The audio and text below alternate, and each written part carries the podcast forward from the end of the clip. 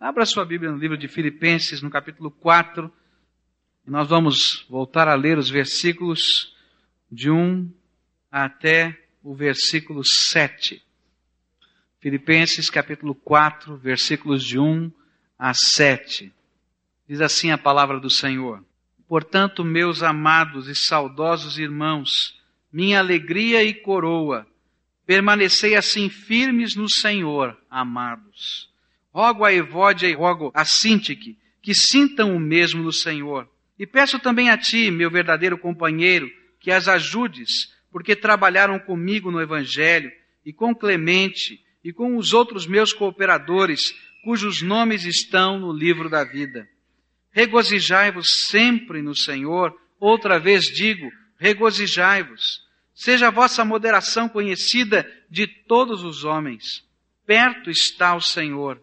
Não andeis ansiosos por coisa alguma, antes em tudo sejam os vossos pedidos conhecidos diante de Deus, pela oração e súplica com ação de graças. E a paz de Deus, que excede todo o entendimento, guardará os vossos corações e os vossos pensamentos em Cristo Jesus. Quantas são as circunstâncias da vida momentos que a gente está vivendo, especialmente quando envolvem relacionamentos afetivos, em que a gente se sente quebrado, roubado, na alegria que a gente poderia desfrutar. E eu quero falar sobre algumas coisas que acontecem na nossa vida, alguns sentimentos que a gente deixa brotar, algumas vozes que ecoam dentro do coração e da mente da gente, que roubam, que são realmente ladrões da alegria que Deus derrama sobre o nosso coração. O apóstolo Paulo, nessa carta que celebra esse regozijo na presença de Deus, ele vai falar também desses ladrões da alegria. E nesses versículos que nós lemos, nós vamos encontrar quatro, quatro coisas que roubam a nossa alegria. Eu não vou poder falar sobre todas elas hoje. Eu vou começar a estudar estas quatro coisas que roubam a alegria, a alegria do nosso coração. Eu sinto no meu coração que no meio das lutas que temos vivido como igreja, como pessoas, pessoas têm sido furtadas de coisas que Deus já derramou, Deus entregou, que é presente dele, que a gente pode tomar posse, ou por vozes, ou por sentimentos, que realmente são instigados sobre nós pelo inimigo das nossas almas, para que a alegria do Senhor, a alegria da salvação, não permaneça na nossa vida. Vamos tentar estudar? O primeiro, primeiro ladrão da alegria está descrito na expressão que o apóstolo Paulo fala no versículo 1 de recomendação àquela igreja. Ele diz assim: Portanto, meus amados e saudosos irmãos, minha alegria e coroa, permanecei assim firmes no Senhor, amados. Permanecei assim firmes no Senhor, amados. De uma maneira positiva, dando a solução, o apóstolo Paulo nos fala de um dos ladrões da alegria. É interessante perceber que essa expressão permanecer firme no Senhor é a base de Efésios capítulo 6, versículos de 10 em diante. Entre os versículos 11 e 14, nesses três versículos, ele vai repetir três vezes: permanecei firmes, permanecei firmes. E o que ele está tentando mostrar é que esse estado de estar em pé, que é a palavra que está lá, permanecer firme, é o inverso do estar abalado, derrotado, cambaleante. Essa palavrinha, permanecer firme, significa, é aplicada àquele soldado que sustenta com firmeza e ímpeto a batalha frente a um inimigo que quer superá-lo. Eu quero dizer uma coisa para vocês. O que Paulo está tentando dizer nessa expressão é que o maior ladrão da alegria é o acusador das nossas almas, o diabo. Ele é o maior ladrão da alegria. A Bíblia nos ensina que ele não veio senão para outra coisa: roubar, matar e destruir. E ele trabalha no coração da gente, na mente da gente, nos sentimentos da gente, para que aqueles presentes que são de Deus nós não tomemos posse, para que estejamos amedrontados. E ele então usa muitas ferramentas diferentes. Ele usa acusação. Sabe quando o acusador começa a lançar diante de nós sentimentos que a gente às vezes vai até fazendo das bênçãos do Senhor alguma coisa que parece ruim? Já sentiu isso? Quando o acusador das nossas almas faz a gente às vezes ficar triste até com a bênção que Deus nos deu. Com alegria assim. Ele usa a acusação, ele usa a tentação de inverter até os valores. Ele vai usando tantas estratagemas, ele usa opressão, ele cerca, ele usa oposição, mas a grande vontade do inimigo, o grande alvo do inimigo é tirar de nós aquilo que é nosso por direito, pela graça que foi derramada no sangue do Senhor Jesus Cristo.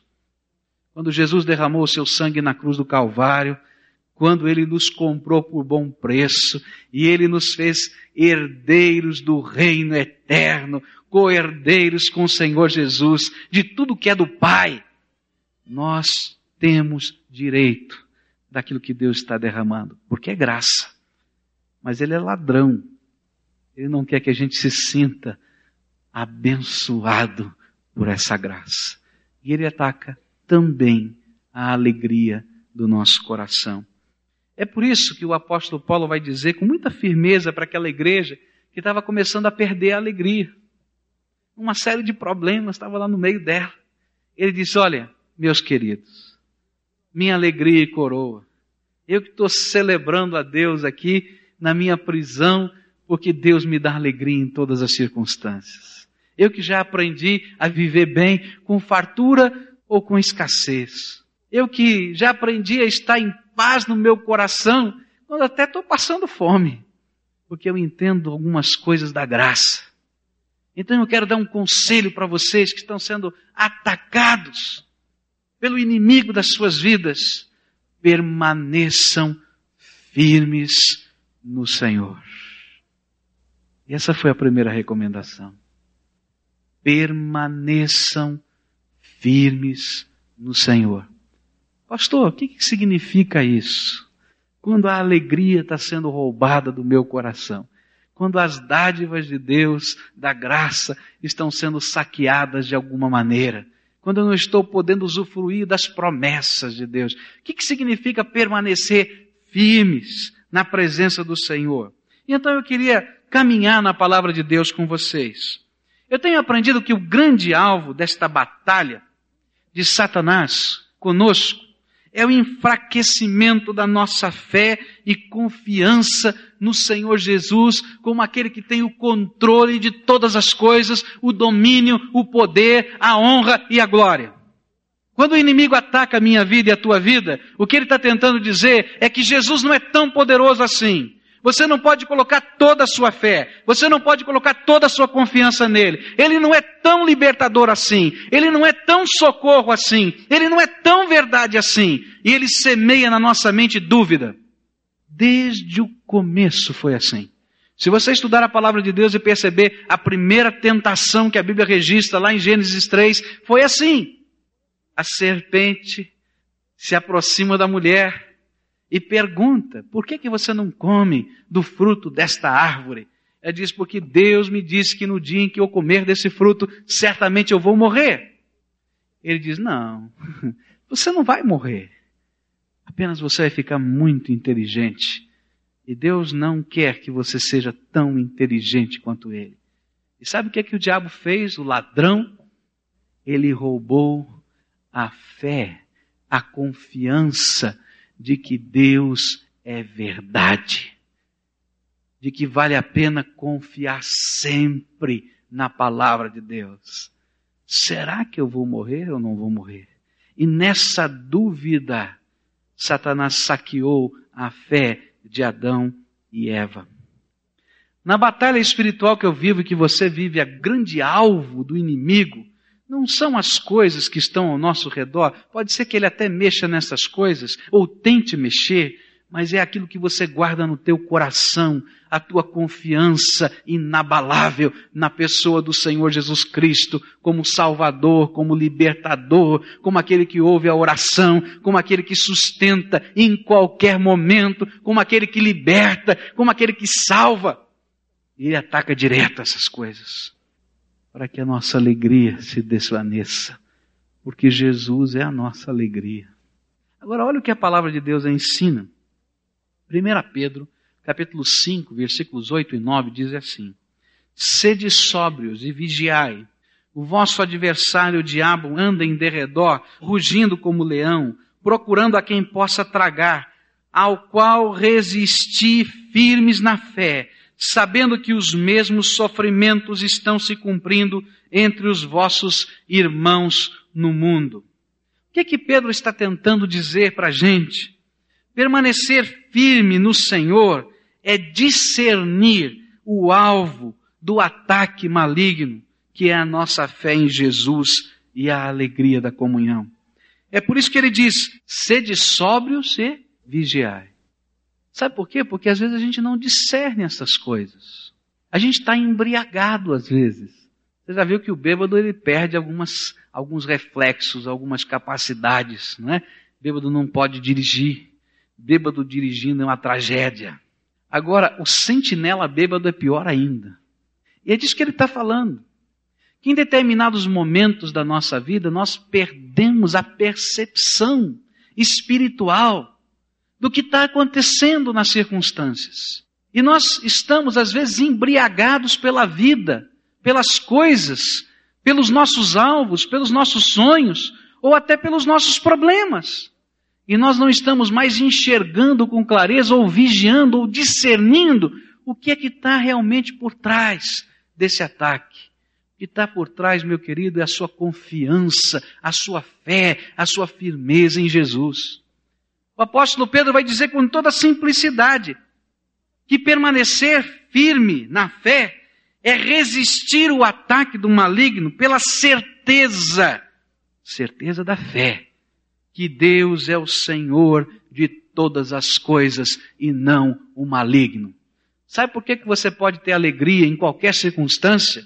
Porque você sabe que tem um Senhor sobre esse universo e esse Senhor é o Deus Todo-Poderoso, Senhor da glória. Tem o livro da história na mão. Diz o livro de Apocalipse que o rolo que contém toda a história do universo está nas mãos do Pai. E ele a passou a Jesus Cristo, Senhor nosso. Ele tem o domínio, ele tem o poder. O que o diabo tenta nos dizer é que Deus não tem o domínio nem o poder. Que as circunstâncias não passam sob o controle de Deus. Se nós resistimos na fé, dizendo: Eu sei em quem tenho crido, e estou certo que é poderoso, e confiamos, o inimigo foge, porque com essa fé ele não pode, e com o Deus da glória ele não pode, porque Deus é Senhor sobre todas as coisas. Resistir firme na fé, ou permanecer firme, é rejeitar, é rejeitar em nome do Senhor Jesus é rejeitar em nome do Senhor Jesus estas ideias, esses sentimentos e até os próprios ataques do maligno sobre a nossa vida. Por isso é que Paulo está dizendo àquela igreja: permaneçam firmes no Senhor Jesus Cristo. A Bíblia vai nos dizer ainda em Tiago, capítulo 4, versículo 7, Sujeitai-vos, pois, a Deus, mas resisti ao diabo, e ele fugirá de vós. Sujeitai-vos, pois, a Deus, mas resisti ao diabo, e ele fugirá de vós. É isso que acontece. Quando a gente entende quem é o Senhor, e então nós resistimos àquele ataque que às vezes acontece na minha mente, no meu coração ou nas circunstâncias da minha vida. Eu resisto em nome de Jesus, eu não aceito, porque eu sei em quem tenho crido, Ele é o Senhor da história. Outra coisa que entendemos pela palavra de Deus, que significa permanecer firmes em Cristo Jesus, é tomar, esse permanecer é tomar todos os recursos que Deus já derramou sobre o seu povo para essa batalha. Eu fico impressionado com a graça de Deus. A graça de Deus é infinita, é maravilhosa. Eu fico impressionado com, com a sabedoria de Deus. Ele é tão sábio, tão especial, que ele já sabia do ataque do maligno, e então a palavra de Deus nos diz que ele preparou uma série de recursos, que são recursos de ataque do seu povo contra essas pressões do maligno. E a Bíblia vai chamar esses recursos de toda a armadura de Deus. O livro de Efésios, capítulo 6, versículos de 10 a 13, dizem o seguinte: Finalmente, fortalecei-vos no Senhor e na força do seu poder. Revesti-vos de toda a armadura de Deus, para poderes permanecer firmes contra as ciladas do diabo. Pois não é contra carne e sangue que temos de lutar, mas sim contra os principados, contra as potestades, contra os príncipes do mundo destas trevas, contra as hostes espirituais da iniquidade nas regiões celestes. Portanto, tomai toda a armadura de Deus, para que possais resistir no dia mau, e havendo feito tudo, permanecer firmes.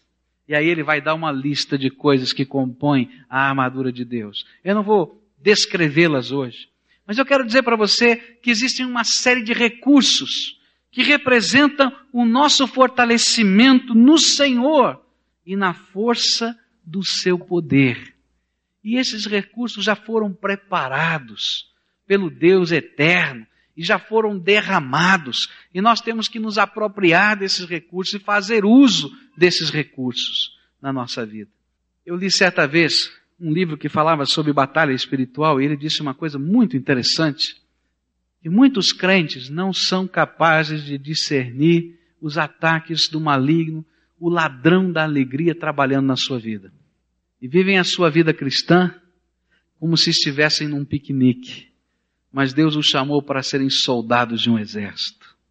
E a gente vai vivendo a vida cristã assim, sem discernir as coisas e sem usar, às vezes, as armas do Espírito de Deus, que são nossas, que foram nos dadas por Jesus Cristo, Senhor da nossa vida.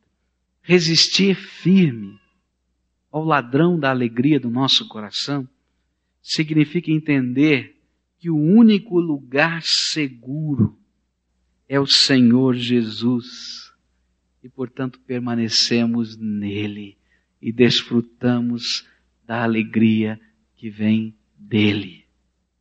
Resistimos aos ataques, às pressões, às acusações e tomamos posse da graça, do poder, da libertação que vem de Jesus Cristo, nosso Senhor. Resistir ou permanecer firme é reconhecer que o ladrão da nossa alegria só poderá nos roubar se primeiro de algum modo ele nos afastar de nosso Senhor. Pois enquanto estivermos nele, ele será a nossa alegria, nosso socorro e a nossa salvação. Agora eu quero explicar isso. Significa não que você vai abandonar a igreja, ou que você, de alguma maneira, vai, quem sabe, apostatar da sua fé, porque muitos crentes perderam a alegria. Agora, quando a gente está inserido nessa confiança de que Jesus é o Senhor de todas as coisas, Ele tem todo o domínio, nossa esperança está nele, e não há quem roube a nossa alegria. É por isso que o apóstolo Paulo, nessa epístola, vai dizer, não é? O viver para mim é Cristo a morte, o meu lucro. Ninguém pode roubar minha alegria. Se eu estiver aqui, eu estou com Cristo. A minha visão é Ele, o meu sentimento é Ele, o meu sonho é Ele, o meu projeto é Ele, a minha confiança está nele. Agora, se no julgamento que logo mais vão fazer de mim eu for morto, não tem problema, eu continuo nele, porque vou estar eternamente inserido nele, no seu céu, na sua glória e desfrutando da sua herança então eu posso ter paz no meu coração em qualquer circunstância, porque a minha fé está firmada no Senhor da história, no Deus Todo-Poderoso, naquele que tem toda a autoridade, para derrotar e já derrotou o maligno, e eu vivo debaixo da sua graça. Não deixe o ladrão roubar a tua alegria. Você já percebeu que na armadura que Deus nos oferece em Efésios 6, não há nenhum apetrecho de proteção para as costas? Já reparou nisso? Tem para os pés, para a cabeça, para o peito, tem a espada, mas não tem nada para proteger as costas. Sabe por quê? É que só há uma maneira de vencer o ataque do maligno, maligno é de frente, resistindo em nome de Jesus. Se você olhar para trás, você vai ser atingido, balançado, derrubado. Não vai ser morto, porque a graça de Deus te deu o capacete da salvação, que vai te levantar de novo, vai te botar em pé e dizer: agora olha para frente, meu filho, porque eu já te dei graça e continua nessa graça. O segundo ladrão da alegria está descrito nesse texto, nos versículos 2 e 3. E diz assim: Rogo a Evódia e rogo a Sintique que sintam o mesmo no Senhor. E peço também a ti, meu verdadeiro companheiro, que as ajudes, porque trabalharam comigo no Evangelho, e com Clemente, e com os outros meus cooperadores, cujos nomes estão no livro da vida. Sabe qual é o segundo ladrão da alegria? Primeiro o inimigo. Ele quer quebrar nossa, nossa confiança, a alegria da salvação, ele quer roubar. Mas o segundo são as brechas que nós abrimos nos nossos relacionamentos pessoais. E essas brechas são ladrões, elas são ladronas, roubam mesmo a alegria do nosso coração. A Bíblia nos ensina que ninguém pode estar em paz com Deus e ao mesmo tempo em desavença com o seu irmão. Eu quero dizer para você que o inimigo é astuto. Quando ele vai, ele sabe que não pode atacar de frente, ele tenta atacar do lado. Ele tenta abrir brechas nas muralhas espirituais da nossa vida. Ele tenta abrir essas brechas, essas trincas espirituais, para que a alegria seja roubada do nosso coração. E para que nós sejamos suscetíveis aos seus ataques.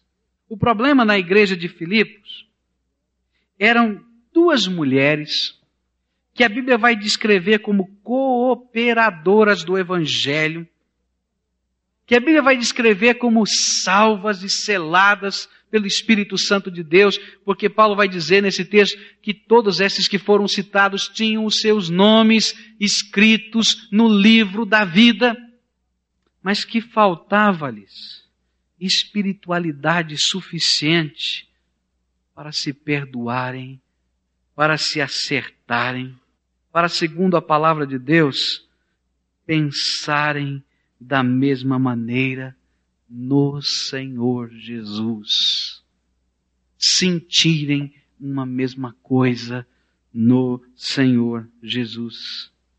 E por isso a alegria estava sendo roubada do coração delas e do coração da igreja. Há muitas pessoas que têm perdido a alegria da salvação simplesmente porque tem faltado a visão, aquela visão que a Bíblia ensina, de que mágoas, amarguras, ressentimentos, falta de perdão, são agentes que roubam a alegria que é dom e presente de Deus. E a gente vai permitindo que essas coisas sejam colecionadas dentro do nosso coração. E o nosso coração se transforma então num grande depósito de lixo corrosivo que vai consumindo a nossa vida. Eu tenho visto tantas vezes lares infelizes, o marido num canto, mulher no outro canto, filho no outro canto, porque esses agentes que roubam a alegria estão sendo acolhidos no coração. E às vezes, meus queridos, acolhidos com uma gana que eu nunca vi. E a gente começa a mexer nestas coisas corrosivas, destrutivas, a pessoa se tranca, se fecha e segura. Não, isso aqui é meu, ninguém tira do meu coração. É meu direito guardar isso. E às vezes estão morrendo, entristecidos, cambaleantes, dando cabeçada na vida, infelizes quando Deus está derramando graça abundante e dizendo: Olha, você está perdendo a alegria da salvação por uma grande bobagem. Deixa eu mexer nesse lixo corrosivo que está aí dentro do teu coração. Veja só o rogo do Senhor Jesus. O Senhor Jesus é quem diz essas palavras. Portanto, se estiveres apresentando a tua oferta no altar, e aí te lembrares de que teu irmão tem alguma coisa contra ti, deixa ali diante do altar a tua oferta e vai reconciliar-te primeiro com o teu irmão. E depois vem apresentar a tua oferta. O Senhor Jesus vai colocar uma ordem de prioridade incrível. Ele está dizendo: olha, antes do teu culto, antes da tua oração, antes do teu cântico de louvor, antes da obra missionária, antes do dízimo da oferta, antes de qualquer outra coisa, o que eu quero é trabalhar o lixo que está no teu coração porque eu sou o doador. Jesus está falando para a gente da salvação. E eu quero que a sua alegria da salvação seja completa. E não dá para ter alegria completa enquanto estas coisas estão corroendo as bases da nossa vida. E então, a palavra de Deus vai trabalhar muito claro com isso. O apóstolo Paulo vai dizer àquelas mulheres: rogo, estou pedindo encarecidamente Abram seus olhos. Evódia, Sintique, sintam o mesmo no Senhor. Porque está havendo aí um, um contrabando, um ladrão de alegria na vida desta igreja e na vida de vocês. Às vezes, quando a gente começa a trabalhar com essas coisas, as pessoas dizem assim, pastor, eu não consigo. Eu fui muito magoado, está doendo demais o meu coração. O meu prejuízo foi tão grande. Eu não posso repor o prejuízo que está dentro da minha alma. E aí a gente vai aprender na palavra de Deus que perdoar é aceitar o prejuízo.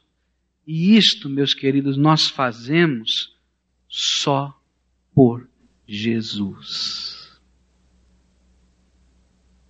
Só por Jesus. Sabe por que você vai trocar esse lixo que te faz mal, mas você segura esse lixo que você está guardando no teu coração? São as notas promissórias que você pode sempre, como o acusador faz com a gente, apresentar e dizer: está vendo? Você está me devendo.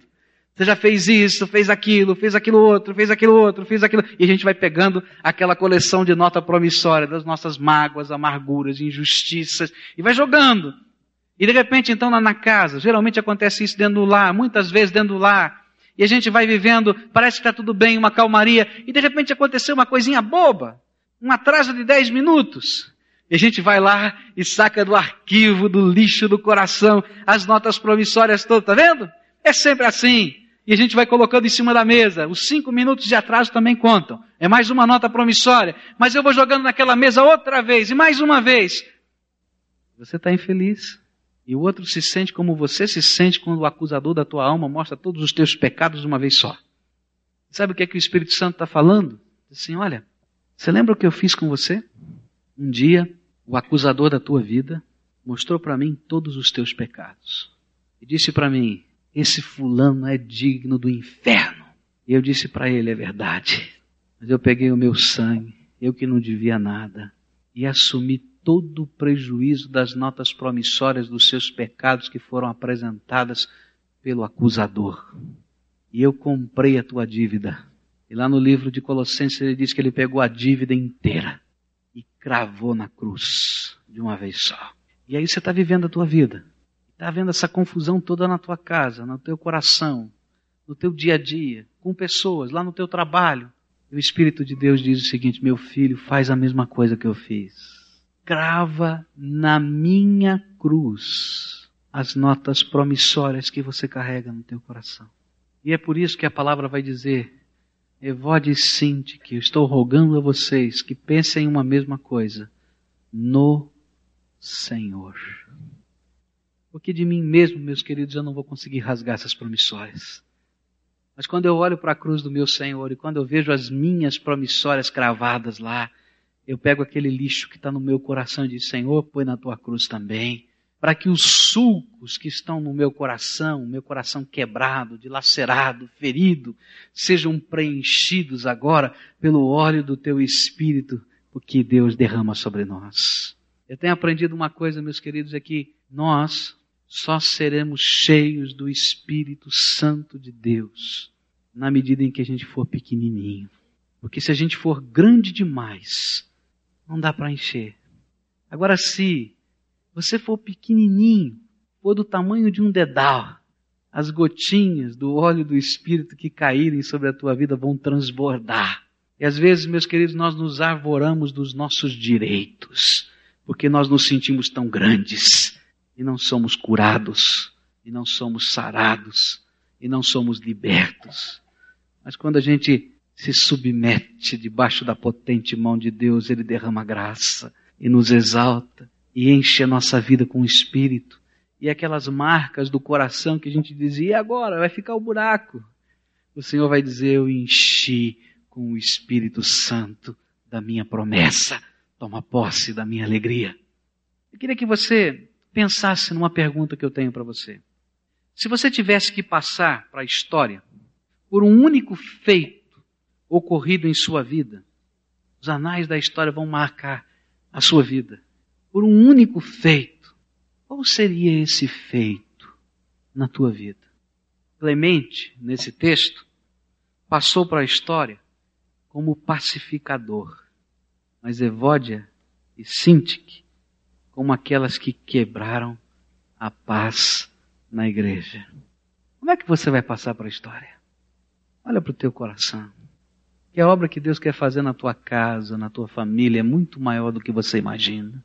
É obra do Deus vivo e poderoso, Senhor da história, que escreveu o teu nome no livro da vida.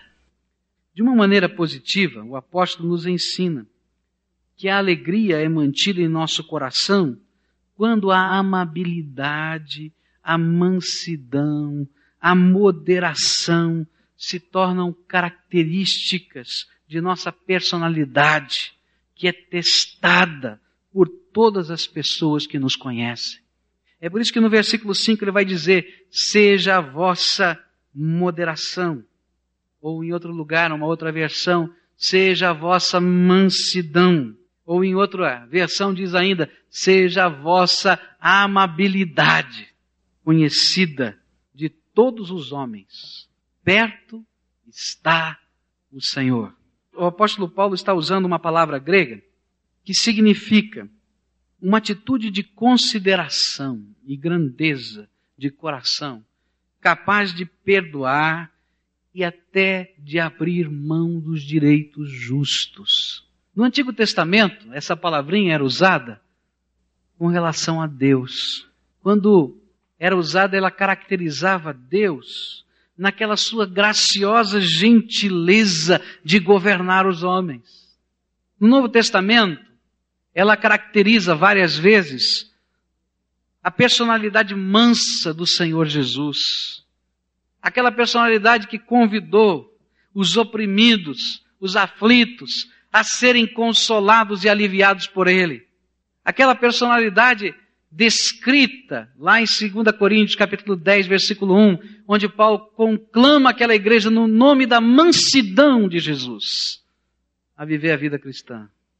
Tudo isso porque a vida do discípulo é uma pregação dramatizada, concreta do Evangelho. Segundo as palavras do apóstolo Paulo, a tua vida diante dos homens é uma carta aberta de Deus. E essa amabilidade de Deus, essa gentileza de Deus, essa mansidão de Deus vai sendo pregada e ensinada ao mundo, a todas as pessoas, através de você. Sabe o que, é que quer dizer isso? Deus é o dono de todo o universo. Deus é o dono toda autoridade, domínio e poder. E sabe o que é que Deus tinha que fazer? Sabe qual era o justo direito de Deus? De mandar para o inferno. Esse é o justo direito de Deus. Mas sabe o que é a mansidão a amabilidade, o amor desse Deus faz com esse justo direito que ele tem de te mandar para o inferno? Faz com que ele se encarne, venha aqui entre os homens e tome o teu lugar e o meu lugar na cruz do Calvário. E Jesus então vive a mansidão patente, ele é a carta aberta de Deus mais expressiva. E ele está criando nesta terra um grupo de pessoas que desejam a cada dia serem mais parecidas com o Senhor Jesus. Um comentarista falando sobre a mansidão, ela disse o seguinte: olha, quem não tem autoridade, ou não tem toda a autoridade, geralmente se sente inseguro de perdê-la. E então age com grande força e luta com tanta intensidade para manter a sua autoridade. Mas o Deus eterno tem toda a autoridade no céu e na terra. Jesus Cristo é o Senhor dos senhores, o Rei dos reis. E ele então diz: Olha, eu abro mão dos meus direitos justos de mandar você para o inferno, porque eu quero te ver comigo por toda a eternidade. Toma o presente que eu estou te dando, que é vida nova, transformada no meu sangue e no meu poder. E ele depois diz: agora, vive do jeito que eu tenho te ensinado e copia o meu modelo, porque eu sou o teu Senhor e eu continuo tendo toda a autoridade e no dia certo eu vou julgar todas as pessoas. Você não precisa correr atrás dos teus direitos nem brigar por eles, porque eu continuo sendo justo juiz. E vou trabalhar na hora certa, mas vive a amabilidade e a mansidão que eu vivo. Perto está o Senhor. Você pode viver assim porque o Senhor Jesus está perto. Verdadeiramente Ele está ao seu lado. Você pode viver assim porque você não precisa buscar a vingança, nem cuidar das suas causas vorazmente, porque o Senhor Jesus é quem cuida de você. Que você precisa deixar que o caráter de Cristo faça amontoar brasas sobre os corações daqueles que não entendem esse caráter. O que você precisa é fazer como Moisés, deixar que o Senhor seja aquele que cuida da tua vida sempre. E aí a alegria vai estar no teu coração. Eu quero terminar dizendo sobre Moisés. A Bíblia diz que ele foi o mais manso de todos os homens. E uma das coisas que eu aprendi lendo o livro de Números, eu não sei, acho que aquele, aquele título está errado. Eu acho que deveria chamar o livro das sedições ou das revoltas. Você já leu aquele livro de Números e contou quantas vezes o povo quis matar Moisés? Faça uma leitura assim. Observe quantas vezes o povo se revoltou contra Moisés e quis matá-lo. Quantas vezes a sua liderança foi desafiada? Quantas vezes ele foi questionado? Quantas vezes levantaram-se motins e revoluções no meio daquele povo? E sabe por que aquele povo continuou unido? Não virou doze nações, virou uma só que entrou na terra prometida? Porque ele tinha um líder que queria copiar o jeito de Deus. E aquele líder pegava a sua causa, as suas lutas, as suas aquelas acusações que eram feitas contra ele, injustas, e abria a mão delas diante do Senhor como direitos que ele devolvia a Deus. E eu fico impressionado com quantos milagres no livro de Números a gente vai encontrar do Deus vivo que cuida de Moisés, dos direitos dele e que demonstra amor pelo povo ao mesmo tempo. Só Deus para fazer isso. E a gente vai lendo a Bíblia e vai vendo o seguinte: primeiro é Miriam, que chega para ele e diz: Não, você está sendo aqui, que está pensando? Vai virar rei? Não, você vai dividir o poder conosco. Está aqui eu e Arão, que somos seus irmãos mais velhos, vê se respeita a gente. Ele diz: Olha, não fui eu que escolhi isso, eu estou aqui para servir a Deus, façam o que vocês quiserem. Eu vou entrar na tenda e vou orar. E Miriam volta correndo e dizendo: Pelo amor de Deus, ora por mim, porque eu fiquei leprosa. E ele ora pela irmã e diz: Senhor, cura minha irmã. E Deus diz Eu vou curar. Mas deixa ela ficar lá fora do arraial algum tempo para aprender que ele está mexendo comigo, não com você. Porque eu estou cuidando de você. E aí vem as outras lutas. Aí o povo se levanta e diz: Será que Arão tem direito mesmo de ser o sacerdote? E Moisés diz: Bom, vamos perguntar para Deus. Peguem cada um de vocês que querem ser sacerdote uma vara. Vão escolher a melhor vara que vocês quiserem. E tragam e vamos colocar na tenda da congregação. Ninguém entra lá, coloca guarda, não deixa ninguém entrar, porque amanhã cedo nós vamos voltar. E a vara que tiver brotado, dado fruto, esse será o sinal de que Deus escolheu para ser sacerdote. E vai lá todo mundo arvorando os seus direitos. E coloca uma vara na tenda. E no outro dia de manhã voltam lá, ninguém entrou, os guardas estão lá. E aquela vara, com o nome de Arão, tinha brotado e dado fruto sem estar na terra. Gente, quem cuida da gente é Deus. Você pode pegar os seus direitos justos e descansá-los no altar de Deus. Deixa que Deus faz a obra e a alegria não vai ser roubada do teu coração.